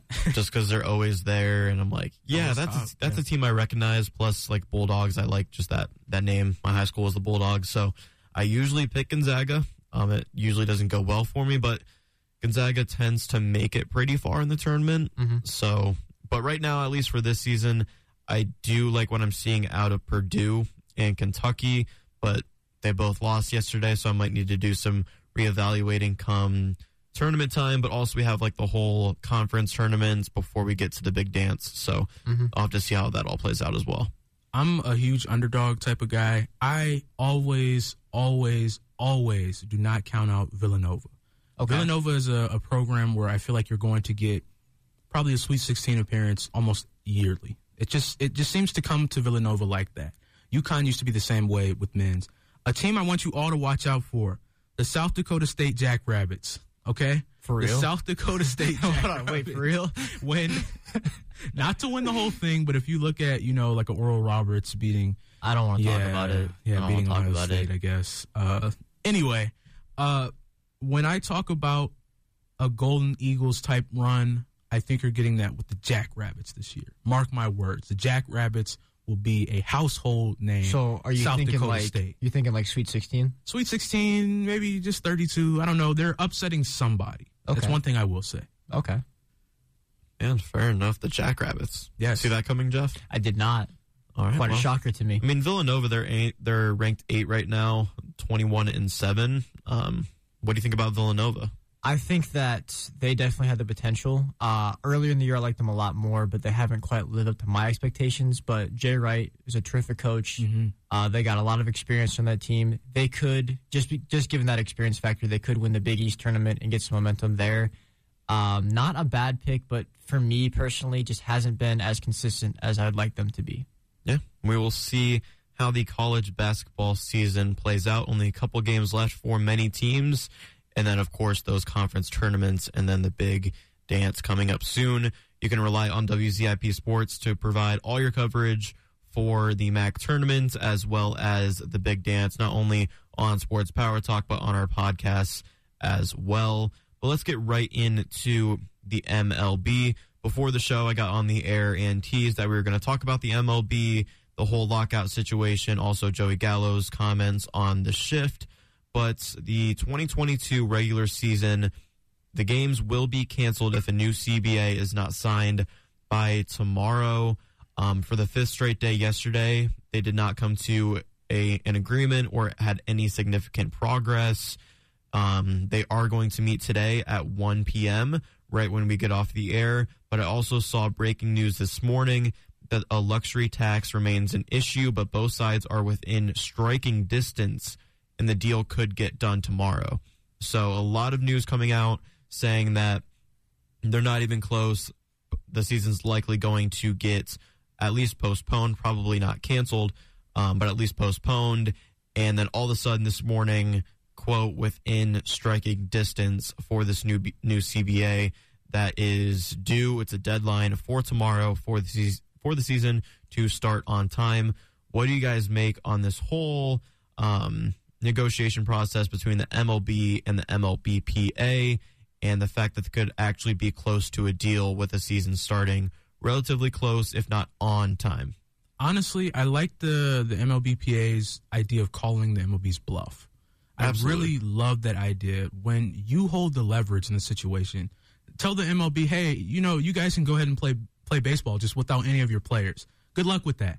Uh, I do like their leverage in the situation. Obviously, they're fighting for things like arbitration, things like minimum salaries. I feel like every professional sports league should have something like minimum salaries. When you talk about service time manipulation, tanking is huge in the MLB. These things are important issues to the Players Association. So I do feel like I'm all in favor of them doing that. Obviously, I do feel like that deal will be reached just because, like, even though we all want our money, eventually you just want to get paid. Yeah. And if games are postponed or canceled, well, it's actually they would be canceled. They are not going to reschedule any games that do get canceled. So it could be a shorter season, but player pay will also be um, recouped from any games that are canceled. So they're not going to get paid for games that are canceled. Right. So pressure on both sides. MLB players wanting to get what they're fighting for, but also want to get paid themselves. Right. MLB owners not wanting to pay um, enough for what the Players Association wants, and are also under pressure for just getting the league and season to start on time. So, Jeff, I'll go to you. You're not the biggest baseball fan by any means, but this whole CBA negotiation, what what do you make of this whole conversation? I'd like to echo a lot of what Michael just said. I think it's great that the Players Association kind of was like, yeah, well, go ahead and try to play baseball without us. I really do like that approach. And with this uh, this agreement trying to be signed, you know, I think that if baseball ends up being at least postponed a little bit, that's not the worst thing that can happen. The worst thing is that there's no season. You know, even though I don't particularly watch baseball, I know that a lot of people in the United States do, and they want the season to happen. So as long as an agreement happens and baseball takes place in some form this year, I think it's the right thing to do. Yeah, I do agree with you. Um, even players like Walker Buehler speaked out on Twitter, and players like Juan Soto, Freddie Freeman, and Carlos Correa, Carlos Correa, and many others don't even know where they're going to play next season Yeah. because of this whole lockout. It's kind of crazy what's going on. Um, but giving me your guys' best case scenario for baseball in 2022, whether it gets postponed and we get a shortened season or it starts right away, what is your guys' best case scenario? honestly, I do feel like it does get postponed just a little bit. I feel like a couple of those games are not able to be made up. Obviously, people are going to be upset about not being paid, but it's going to take some time. You know, obviously, the best case scenario is, you know, we get this deal done immediately, everyone gets what they want, and baseball's back. But thinking realistically, I feel like a few games do get postponed, but we still have a successful, shortened, but successful season. Yeah, I agree. I think that some games will get postponed, but baseball has a long season, so I think you'll still be able to determine who the best teams are, and you'll still have a cohesive playoff and um, final situation. Yeah, I do agree with you guys. I could see like a one or two month delay, um, creating a shorter and potentially even more exciting season. Absolutely. I know that shortened season because of COVID was pretty entertaining because every game mattered. So I think a one to two month delay, you know, it would stink because we would be without baseball. Right. But it would be it would make the baseball that we do get in 2022 all that much better. Um, I hope that the MLB players get exactly what they exactly what they want and nothing less. Um, but most importantly, you know, the fans just get baseball back in 2022. Yeah. That's all we want. So, um, in other news in the MLB, away from the whole lockout situation, was Joey Gallo. He came out and talked about the shift. Now, gentlemen, are we familiar with exactly what the shift is? I am not. Michael, are you familiar with what I the shift is? I believe so. Okay. I believe that has to do with the DH. Am I just totally wrong? Okay. You are totally wrong. So the shift is like the defensive shift. okay. So I'll explain it a little bit and I'll explain like both sides and then I'll have you guys pick which one you would align with. So the shift is pretty much just the defense aligns in a way where extra fielders are in spots where certain players usually hit the I hit see. the ball. I see. So, um, like advanced advanced statistics have only made this worse. Um, people are saying that it's ruining baseball. And Joey Gallo, his comments were like, "How is he supposed to hit a double or triple when there are six guys standing in the outfield where he tends to hit the ball?" Because all these stats, you have stats on every single player, the percentages of where they are likely going to hit it versus where they're not likely going to hit it. And then as a defense, the fielders adjust, they move along. And that's why you see like pictures of three fielders like in between second and third base and only one fielder in between first base and second base. It's because that specific player tends to hit the ball to the left side of the field. So that's what the shift is. Um, Joey Gallo, he is complaining about it as a hitter. Um, he says he gets the defensive strategies and he's all for the defense strategies, but like at some point you do have to change it a little bit. So some people are saying yes, it is ruining the game of baseball, even if you hit it right up the middle for that that smooth like single or double right up the middle that is notorious in baseball. Even those are getting picked up by fielders standing right in the middle because that's where you're going to hit it. So are you guys on the stance that this is more so ruining the game of baseball or that hitters need to learn and adjust themselves and adjust their process on the uh, on their approach to the plate and just learning to hit the other way. I do feel like it's it's necessary in the game of baseball. I feel like it's it's strategy. When you talk about defensive strategy, even though he mentioned that he's all for that, I do feel like that's somebody who's done their scouting. They did their homework. They realize, hey, this person's more prone to hitting it right here. Why would you not want to reward someone for doing their due diligence Yeah. of of studying you? It's like watching Right, film. yeah, in yeah. the NFL. if you know, okay, maybe I want to play a two three zone against this team, or you know, I want to only have one deep safety against this team. Like you, you've done your due diligence. You you've studied them. I don't feel like that's a very that's that's a rule that that really favors somebody who would be hitting always.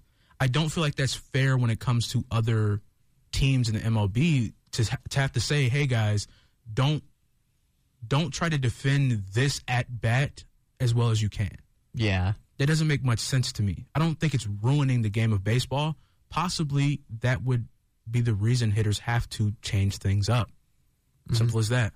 Yeah. Yeah. I agree. It's kind of just like studying film. Like I feel like at a certain point, this wasn't like found because of advanced statistics. Like I think if you're a good and intelligent baseball team, you study, you know, where certain players hit the ball, mm-hmm. so you'd be making those adjustments no matter what. I I get Joey Galloway's frustration where he feels like everybody knows exactly what he's going to do, but I think if you're a hitter, I think you have to make the adjustment to not hit the ball in the same place every time, so that way you can still execute on offense. It's it's a really interesting situation. I had never actually thought of this happening in the game of baseball as a non-fan, but Mhm. I, I don't think you should I don't think you should say that it's ruining the game of baseball because somebody's doing their homework. Yeah. So I really, really struggle with this conversation because I know it's it's just so difficult to be a hitter in the MLB. Right. You know, like even having a 250 batting average nowadays is somewhat a good statistic to have.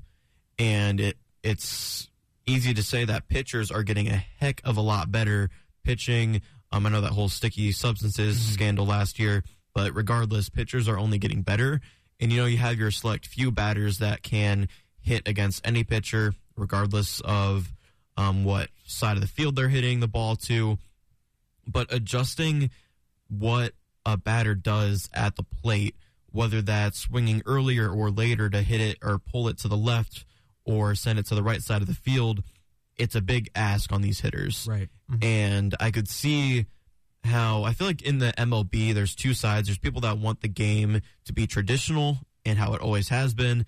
And there's another side that wants the game to be more entertaining, fast paced, and exciting and appeal to um, new consumers of the game, people who want to start watching it but find games like that are one to two or things like that boring. And maybe even you see it like that, Jeff. But I see like um, a MLB without the shift. Batters would be performing a lot better, runs would be scoring a lot more, and it it does appeal to me in that way. But at the same time, like you said, Michael, we shouldn't be punishing players and teams and defenses for just doing their homework and doing their due diligence of defending against batters in a particular way that proves to be worth doing. So I'm really stuck in the middle on this right now. I will agree with you guys because you know change can be a scary thing. I think the, I think the MLB will stick to having the shift over anything else. Um, I do think the MLB struggles with getting new viewers because it can be seen as boring sometimes. I do feel like that led to the increase in home runs that we're seeing, though. That Maybe, whole yeah. idea of okay, I cannot hit this ball into the field at all. I can't hit this into the outfield. Yeah. It's going to get like somebody's going to catch this. That's the entire reasoning behind the significant home run change. That's primarily the way runs seem to be scored. Absolutely. Yeah, it it's a tough conversation to have. Um, I understand like these batters who are advocating against it because it, I'm sure it is really really frustrating Absolutely. when you hit a ball at the exact timing, exact exactly where you want to hit it on the bat, and it goes at exact position that you always want it to go, and then Somebody's just right there. there's a fielder there who has the ball right in their glove, and then before you know it, you're walking to the dugout. So I do understand the frustration. Um, I don't know if there's really a way to fix this because you you can't really find a intermediary here. You either have it or you don't. Um, but yeah, I, I like the defensive strategies. I think it makes sense in today's MLB. I'm going to stick with that side, but I also understand the batters and their opinion on wanting to get rid of it and how it could be making the game of baseball a little bit worse, especially for new fans coming into it. And But- real quick, Yeah, uh, let me just correct myself. Uh, Joey Gallo, not Galloway. My bad. Yeah, Gallo. All right. Well, we're going to head to break, our last and final break of today's Sports Power Talk. When we come back, we're going to slightly touch on the Olympics and recap what went down in Beijing for the Winter Games and also talk about the latest in the NFL and for our very own Cleveland Browns. So stay tuned. What's going on, everyone? We are back with more Sports Power Talk. My name is Jake Murrin, and I'm the host of today's show. Joining me are my analyst, Michael Matthews. Yes, once again, I have nothing prepared. That's just my name. It's totally fine. And Jeff Longville. What's going on? All right, so let's get right into our last segment here on the Best Sports Talk Show this side of Lake Erie with the 2022 Winter Olympic Games that went down in Beijing. Obviously, there's a lot to talk about here, but really, I just want to focus in on Shaun White and his Olympic career that came to an end. He's a five time Olympian, three time gold medalist. I hold him very near and dear because I've watched him all my life in the Winter Olympics, and he's just insane at what he does. What are your guys' thoughts on Shaun White in his last Olympic performance? You Um, know, Sorry, go ahead. sorry. Oh, okay. Uh, you know, obviously, terrific athlete and inspiration to many, especially with the younger generation. I'm just happy that he is able to go out, um, having the career that he did. I wholeheartedly agree. Shaun White, just watching him in the X Games primarily, I'm not going to lie to you. Uh, something that I'll never forget. Obviously, you have these, you know, once in a lifetime athletes in every single sport, and he's definitely one of that, one of those. Yeah, I do agree with you guys. So, like I said, five time Olympian, three time gold medalist. His first gold medal was back in 2006 in Torino, and then 2010 in Vancouver, and then 2018 in Pyeongchang. He finished fourth place in his events, which was med snowboarding halfpipe this year in Beijing. Um, but like you said, Michael, in his X Games, though, he has 15 gold medals, five silvers, and three bronze medals as well. Um, he's also earned five medals in skateboarding at the Summer X Games, Yeah. two golds, um, two silvers, and one bronze. Um, he's become he became the first athlete to compete and medal in both the summer and winter X Games. Not the Olympics, but still impressive nonetheless. And I wish him um, a great future in snowboarding. He has definitely inspired a new generation of snowboarders. And Team USA as a whole, they did pretty well, pretty good as well. Um, they had eight gold medals, 10 silvers, and seven bronze for a total of 25 medals. And they placed fourth in terms of countries with the most gold medals. But, gentlemen, it is time for this week's rendition of Around the Roo, where we debate around the table and then bring it to you via our Twitter page at WZIP Sports. So for this week, I figured we would do it um, based off the Olympics. Only comes around once every four years. At least the Winter Games do. So for Around the Roo, last week you guys voted 100% that Team LeBron would win the All Star game. That's so back up. on back on track. They got it right this time. And now this week we ask, which is your favorite Olympian between Shaun White, my um, probably the face of Team USA for the Winter Olympics for many years, or Michael Phelps, the face of the Summer Olympics for Team USA in years prior. I'll send it to you guys first. Michael Phelps or Shaun White. Not who is better, but who is your favorite. favorite, I'm almost certain it is Michael Phelps. And maybe it's just because I'm more of a, a Summer Olympics type of guy. I feel like majority of the world is Summer Olympics type of people, but as you can just see from the viewership, people literally didn't want to watch the Winter Olympics and it came on directly after the Super Bowl. Anyway, uh, the Summer Olympics just it means more, I believe, to the United States, and it seems like it means a lot more to other countries as well. I do feel like Michael Phelps has obviously more success Olympic wise anyway, but not who's better, just who is my favorite, Michael Phelps for sure. And it's not just because I share a name with him.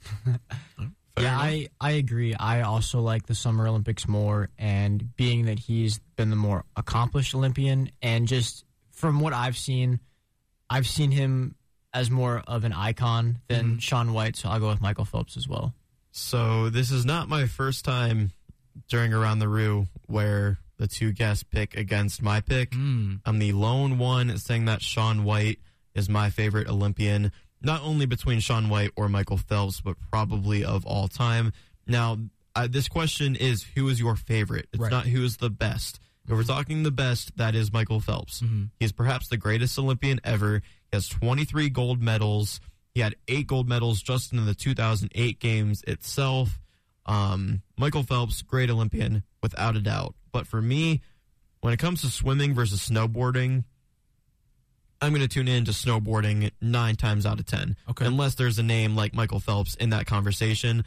But if Michael Phelps and Shaun White were competing at the same time, if that was even possible, I would probably tune in to Shaun White. I just think snowboarding is way more entertaining and you can see those flaws or you can recognize a great trick at will. Whereas like swimming, you you just see who's winning and then you know like they jump off the other side and then you see who's winning for me i like seeing those tricks especially on the half pipe. When it comes to snowboarding half pipe is definitely one of my favorite events and that is because of shaun white and what he's been able to do over the years. And shaun white's inspired this next generation of snowboarders. Even chloe kim who's killing it on the women's half pipe mm-hmm. right now too. So i'm going shaun white. You guys are sticking with michael phelps. Without a mm-hmm. doubt, Michael Phelps. man, we will see what our audience has to say on our Twitter poll that will be released at one o'clock on our Twitter after the show at WZIP Sports. Go ahead and participate in that poll, whether you like Shaun White or Michael Phelps more as an Olympian, and even let us know why in the comments, whether you like the sport of snowboarding better or just Michael Phelps is that guy. Or, I mean, if you share a name with Michael Phelps, that could very well That might Appeal just to be you as well. yeah, that breaking point. Yeah, all the Sean's better vote for Sean. All the Michaels better vote for Michael, and then we'll see. We'll see what happens. All right, but let's cut right into the NFL. Obviously, it's the off season right now, but off season storylines are still around. Mm-hmm. And the biggest off season storyline is around Aaron Rodgers and his situation in Green Bay. So, an update on the situation. He is expected to make his decision soon. He doesn't want to keep the Packers waiting. And reportedly, there are many trade offers on the table for Aaron Rodgers. What do you guys make of this update, and where do you think Rodgers will end up? Personally, I think it's more likely that he either A, leaves Green Bay and goes to another team, or B, he just retires. Right. He did send out that uh, cryptic Instagram post I don't where think he. that was cryptic. I, I think it I was really because don't. he just randomly thanked a lot of people in the Packers organization, and then he said, "No, I just wanted to show gratitude for a lot of people, but like." It was- giving right now, this point in time, like I don't know, It was poorly timed. If Yeah. it wasn't if it didn't have that meaning to Right. it. Yeah, Yeah. I really don't think it was cryptic. I think he was just trying to show his gratitude, and I believe um, he broke up with his fiance. Oh, you're right. Yeah. You're Th- right. There's Yeah. a lot going on in his life, and I think he probably took a week to himself as like a mental focus, get right, and then coming out of it, he wanted to express that gratitude in a very public way on social media. I don't find money like the cryptic side of it. I get it. I get how mm-hmm. people could turn it that way, but personally, I just think it was Aaron Rodgers being Aaron Rodgers. He went on the Pat McAfee show the day later and said that well, it had nothing to do with his decision. But right? That's and just my maybe maybe it was just bad timing on his part. But if I am a Green Bay fan, I'm still going to look at this and be just a little bit worried. Yeah, I could see that. If that were coming from my quarterback, I would be worried as well. Yeah, I agree. And I have seen a lot of rumors about a specific team that Aaron Rodgers could be traded to. And that team happens to be a team that one of us is just a huge fan of.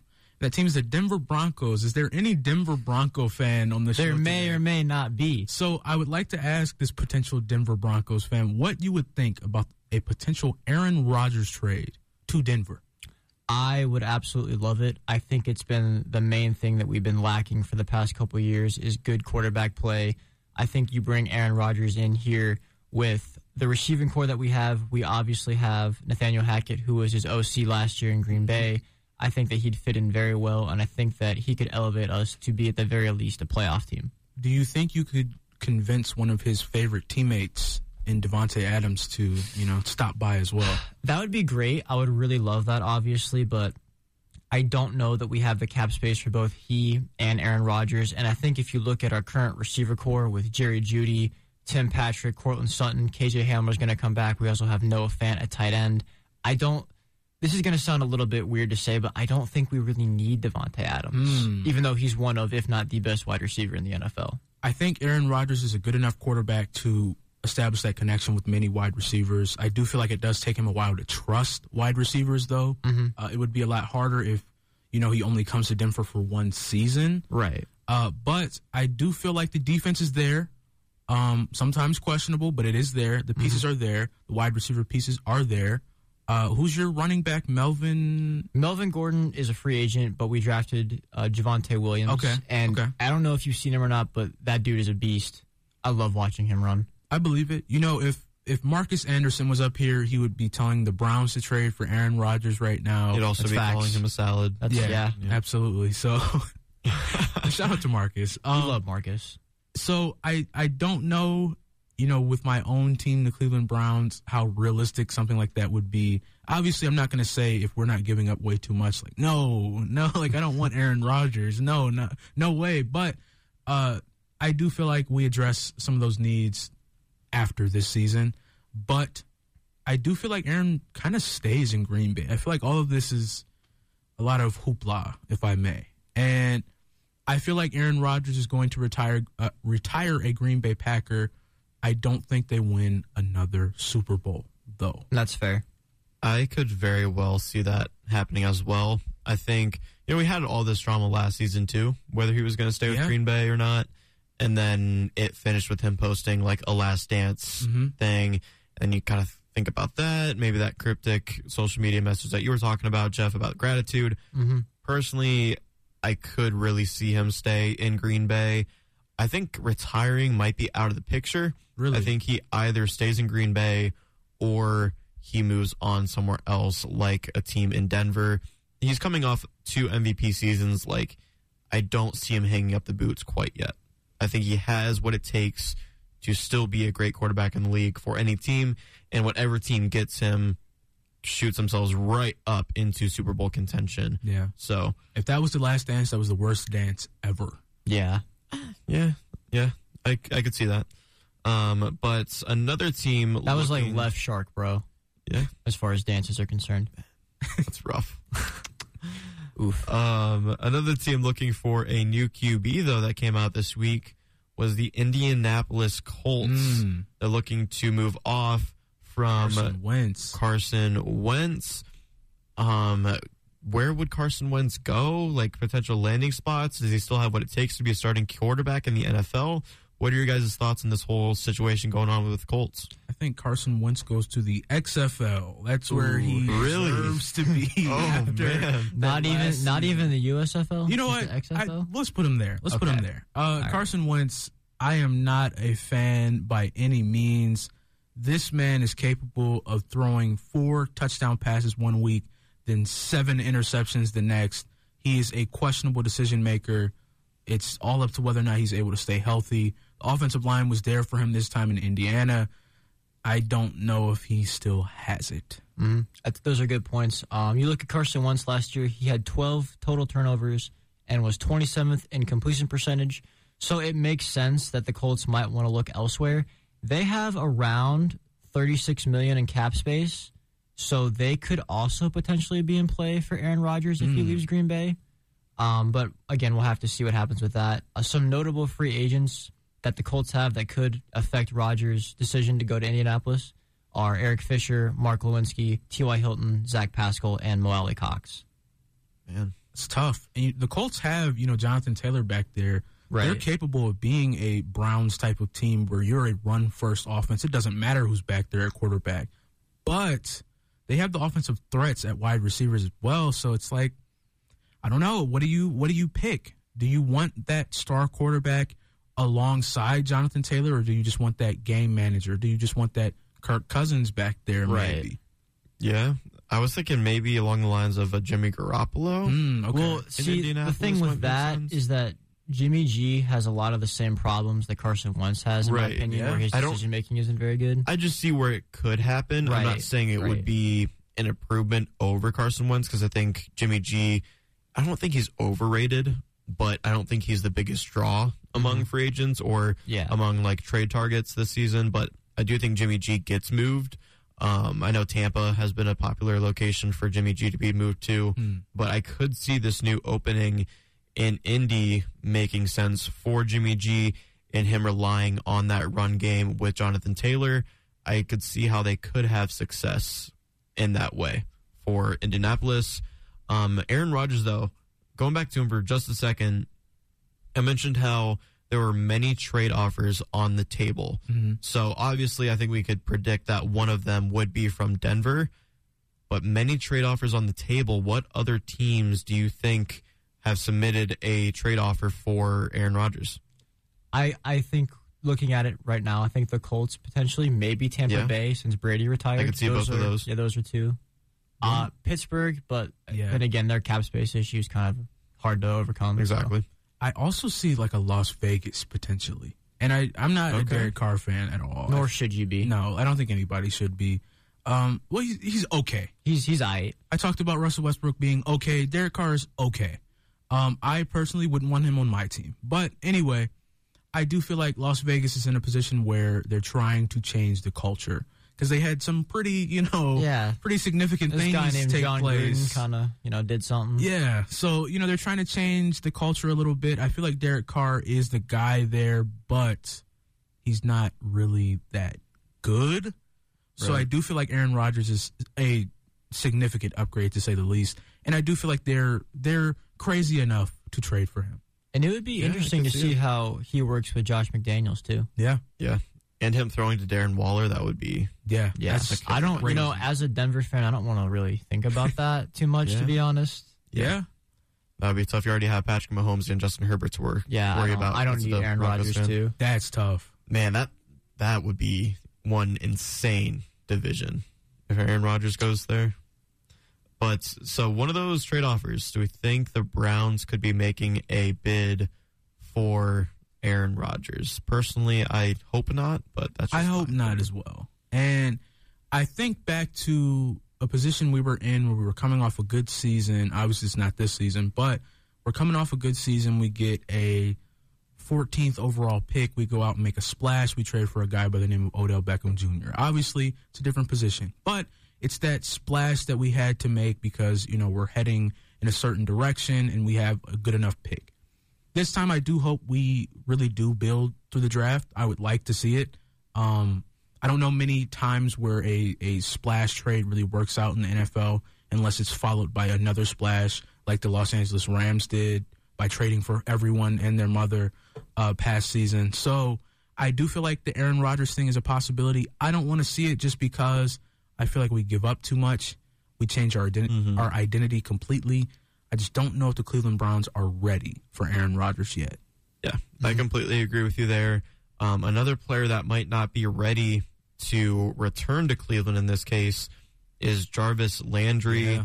Um, talk about cryptic. He definitely posted some cryptic tweets this past week. Um, quote from Jarvis Landry on Twitter I have put the ball in Cleveland's court by telling them I would like to stay, but if not, then I'm confident enough in myself to be a better, healthy me this year and moving forward, helping do my part in winning a championship elsewhere. Also tweeted saying, I gave everything, everything in all caps. He has one year left on his contract. Um, probably some restructuring deals going on, or at least negotiations going on between him and the Cleveland Browns. Jarvis Landry holds a special place in my heart because of what he did for this organization. Talk about a culture's change. He was the one who started, initiated, and built what the Cleveland Browns are today. What are your guys' opinions on Jarvis Landry? I going back to what you said about him putting the ball in Cleveland's court. I think that that is the right mindset for a player to have. If you don't want me, I'll go make plays elsewhere. But I do. I think that he did a lot of good for the culture in Cleveland. He changed it a little bit. Uh, it would be a shame to see Jarvis go after he tried to change the culture at the very least. So, yeah, I if I'm Cleveland, obviously, for what he did, I don't want him to move on because then you don't know what's going to happen after that. But at the same time, I feel like you have to think about is Jarvis Landry going to be happy staying here? You know? I think it's tough. You know, as a Browns fan, he does hold a special place in my heart as well, just for everything he did for the organization.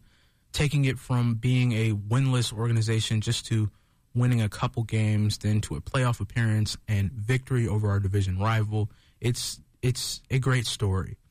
But with that being said, we have to think realistically. I hate to say it, but I think Jarvis Landry will be on the waiver wire very soon. I do feel like he's cut. I feel like this is a situation similar to like a Joe Haden. He's capable of still playing in this league. That's no question about that. And we see Joe Haden still playing at, you know, a very good level to this day. Years after we cut him, I feel like Jarvis is still going to be in this league playing at a good level. Unfortunately, it will not be with this organization. It just it just doesn't make much financial sense. Also, with such a a significant change ready to be made on the offense as a whole, I do feel like Jarvis is just not here anymore. Yeah, I could definitely see that happen. And for Landry, like it must be tough seeing your best friend move away from the Cleveland Browns and win a Super Bowl Instant in the success. same in the same season. So that must be tough on him, weighing hard on him. And then he comes out and says this. If I were to make a prediction, I would guess that Jarvis Landry would no longer be a Cleveland Brown. Um, but really, that would that would not fare well with me at all. I'm still not over Joe Haden at all because I really like Joe Haden. Um, Your dog's name is Hayden. My dog's name is Hayden. that is correct. Um, named after a Cleveland Brown, not a Pittsburgh Steeler. So don't give me that. But yeah, Jarvis Landry, I wish him all the best. And even if he does go elsewhere, I hope he shines there as well. If he goes to the Rams, are you still saying the same thing? Absolutely. Okay.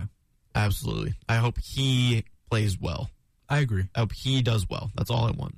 Um, even like the Joe Haden with the Steelers, I hope Joe Haden plays well, but I hope the Steelers go 0 and 17. you know? Absolutely. same.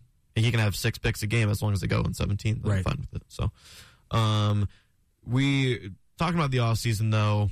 If Jarvis Landry does leave, we're that draft pick. You know, I don't want to get too cute with it. I don't want to pick maybe that safety or cornerback that a lot of people are talking about. Personally, I think we should go with a wide receiver, whether we keep Landry or not. Um, I know Drake London out of USC is a great talent. He might be picked before we get the opportunity to pick him, though. But even then, you have those two OSU wide receivers Yeah. in Chris Olave and Garrett Wilson. Do you guys recommend the Browns go wide receiver with the draft pick or maybe going elsewhere? I would need to know where Jarvis is at beforehand, but I do feel like he will not still be with the team at that time. So go wide receiver, go best available wide receiver as well. I agree. I think uh, even if Landry stays, I think adding some more depth at wide receiver is the right move for the Browns to make. I'm right there with you. And as an OSU fan, well, not only as an OSU fan, but um, just as an observer of college football in general, I would prefer that the Browns draft one of the OSU wide receivers. Absolutely. Yeah, I do agree with you. It would be great to see one of our own Buckeyes transition into a Brown. Um, as far as free agents go for the Cleveland Browns, though, I'm going to name some names here, and then I want you guys to tell me what three names you would target first to re-sign. So, starting off with Jadeveon Clowney, then Malik Jackson, Anthony Walker, David Njoku, Rashard Higgins, and D'Ernest Johnson. Out of those names, give me three that the Browns should try and get locked in for at least another year. I have two that are givens, in my opinion. Jadeveon Clowney and David Njoku. I feel like those are givens. My Okay. third one might surprise you. It is D'Ernest Johnson. Oh, okay. He that is the best running me. back of all time. And I- I he know knows that as a. Bronco, as What a Broncos fan. I, I know this as a fact. So D'Ernest Johnson is my third pick, and here's where it gets kind of tricky for me. Re-signing D'Ernest Johnson for me tells me I'm ready to move on, whether that be a trade or not, with Kareem Hunt. I feel like financially this will make the most sense for the Browns, especially if you're trying to beef up that offense. That means you're letting Hollywood Higgins walk, which hurts, which hurts a lot, with Jarvis Landry potentially because that means you're getting rid of that entire wide receiver room that got you to this point. Yeah. But you're welcoming that new culture. And I feel like getting rid of Kareem Hunt financially also opens up a lot of opportunities for us, and I feel like that might be the way we have to go about this. Fair enough, Jeff. I know you're not a Browns fan, but as an observer, what three names would you target first? This is really tough. I think Clowney is definitely a given. Higgins, I think it depends on obviously Jarvis and what happens in the draft, if you keep him or not. Uh, I think Anthony Walker would probably be somebody that I would want to keep because, if I'm not mistaken, I feel like you guys aren't exactly the deepest at linebacker. Mm-hmm. Mm-hmm. Uh, so those, I guess, would be the three for me: Clowney, Higgins, and Walker. So my three, Jadeveon Clowney is an absolute lock. Um, he played great last year, and on the other side of the line with Myles Garrett, it worked well. I want them to continue um, that cooperation on the defensive line in seasons to come. And then I'm also going to pick David Njoku. I don't think Austin Hooper is the answer No, for tight end. I'm ready to part He- ways immediately. he just kind of falls after catching the ball Yeah. every single time. I'm good on Austin Hooper. Yeah, I'm good on Austin Hooper. It would save us money, and I think David Njoku, even though he wanted out of Cleveland in the past, I think he really is here to stay. Mhm. I think he mixes well with Baker Mayfield as well. Uh, just needs to work on his hands just a little bit, in my opinion. Mhm. Um, but David Njoku, I think he can develop into that number one tight end role. I would definitely try and get David Njoku signed alongside Clowney. And then my third pick, I'm actually going to go with Anthony Walker here. Mm. Um, we had some injuries at linebacker last year. I think Anthony Walker was consistent enough to be that starting linebacker uh, with a guy like JOK, and he provides that leadership in a room of linebackers that could definitely use it as well. So I'm going with Walker. I am surprised that he picked Ernest Johnson, though. Yeah. I think he is going to get paid more by somebody else. So I think that just makes more sense for D'Ernest Johnson to move away. And then Rashard Higgins, I think he's talented enough to where he could be a number like two or number three option somewhere else. And honestly, like Rashard Higgins had that immediate connection with Baker Mayfield, but for whatever reason, it started with Freddie Kitchens. I hate saying his name even, I know. but just never used Higgins. He got phased out ever since. and then even Kevin Stefanski kind of didn't use Higgins that much either. I mean, we've seen him here and there, but not to the extent that he was used in his rookie season with Baker Mayfield. DPJ's that guy now. Yeah, yeah, and I would say like with Rashard Higgins, it would it would hurt, but I would be okay with seeing him walk just because I think we should prioritize guys like Anthony Walker, David Njoku, and J- Davion Clowney. Um, I know one of the biggest question marks with the Cleveland Browns before we um, head off the air is Baker Mayfield. Uh, Myles Garrett was quoted saying this week about Baker Mayfield that he is my guy. He's stuck by us. I'm a stick by him. Any thoughts on Baker Mayfield and this whole situation with the Cleveland Browns? And what would your guys' ideal starting quarterback be for the Cleveland Browns heading into next season? I just want to win. That's one thing I want to say. I, I really just want to win. And I want to win the big thing everyone wants to win. I want to win a Super Bowl. And I don't know for a fact if Baker Mayfield is the one to get that done. With that being said, obviously I want him to be. I feel like Baker was how we say about Jarvis. He he kind of changed the culture here. He deserves that. But when we talk about needing to get from point A to point B, I don't know if he's capable of doing that yet. I don't like the fact that we're heading into what his fifth year here and we're still not sure about the guy. That's just not it's just not a good look. So the ideal starting quarterback for me is Baker Mayfield. But come, you know, next season, if it's still not looking too good, if we still have Keenum there, I guess we have no other choice. Yeah. Um, I I agree. I think there's a lot of cloudiness around the Baker and starting quarterback situation as a whole. If we're talking about just next season, I think the Browns' ideal quarterback is Baker because he's familiar with the system, and I think he could be much better if he's healthy, unlike last year. But after this season, I think the Browns will have a clear picture of okay, do we want to keep Baker or do we want to move on? I think that they'll have that picture in their head, and that's we'll see what happens uh, with them next year with that. Yeah, my ideal starting quarterback next year is Baker Mayfield. I am well known as a Baker lover or mm-hmm. supporter. I can't stand people that hate on him because it just boils down to like, why don't you like the success of your own team? Right.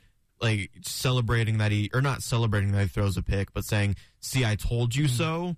does nothing. Are you referencing anybody in particular? There might be somebody in mind, but might there's, be. there's it's a big fan base that are like that for the Cleveland Browns. okay. it's more than rooting just one against. person. Actively rooting against your own player does nothing good. Yeah. and it messes with their mental standpoint as well. Baker's not even on social media anymore. He is, but he's not active. Um, and honestly, I'm saying it right now. Baker Mayfield, 2022 or 23 season NFL comeback player of the year. Mm. I could see it happening. Definitely regress this year. And I think a lot of that goes towards the injury. Um, and I think the Browns fix everything, get that mold together, what they should be and what they could be next season. And Baker Mayfield has a great year and becomes that 2022 23 NFL comeback player of the year. I'd love to see that. All right. Well, that will wrap it up for us for Sports Power Talk on 88.1 WZIP. Any last thoughts on today's show, gentlemen? I hope Aaron Rodgers comes to Denver Fair enough. and the I- Cavs are back. Yes, absolutely. Uh, please draft Lauren, or not draft, please sign Lauren Christian Jackson. I say that every time I'm up here. He's an outstanding player. Just sign him in the NBA. Anyway, make sure to listen to McFadden and Matthews in the morning every single Yeah. Tuesday and Thursday, 7 a.m. to 9 a.m. Me and my guy Nick do a morning show right here on WZIP. There you go. So I'll just say go Cavs, go Zips. Uh, Shaun White, greatest Olympian in my opinion. Not not the greatest, but my favorite at least. Um, go Browns. Baker Mayfield, comeback player of the year next season. You heard it here first. And yeah, go participate in Around the Roo on our Twitter page. Also check out our podcast. A UFC episode is going to be dropping tomorrow morning on SBT Overtime. So definitely tune in to that as well. But that will do it for us at S on Sports Power Talk. Joining me was Michael Matthews. And Jeff Longville. my name is Jake Murrin. We will see you same time and place next week.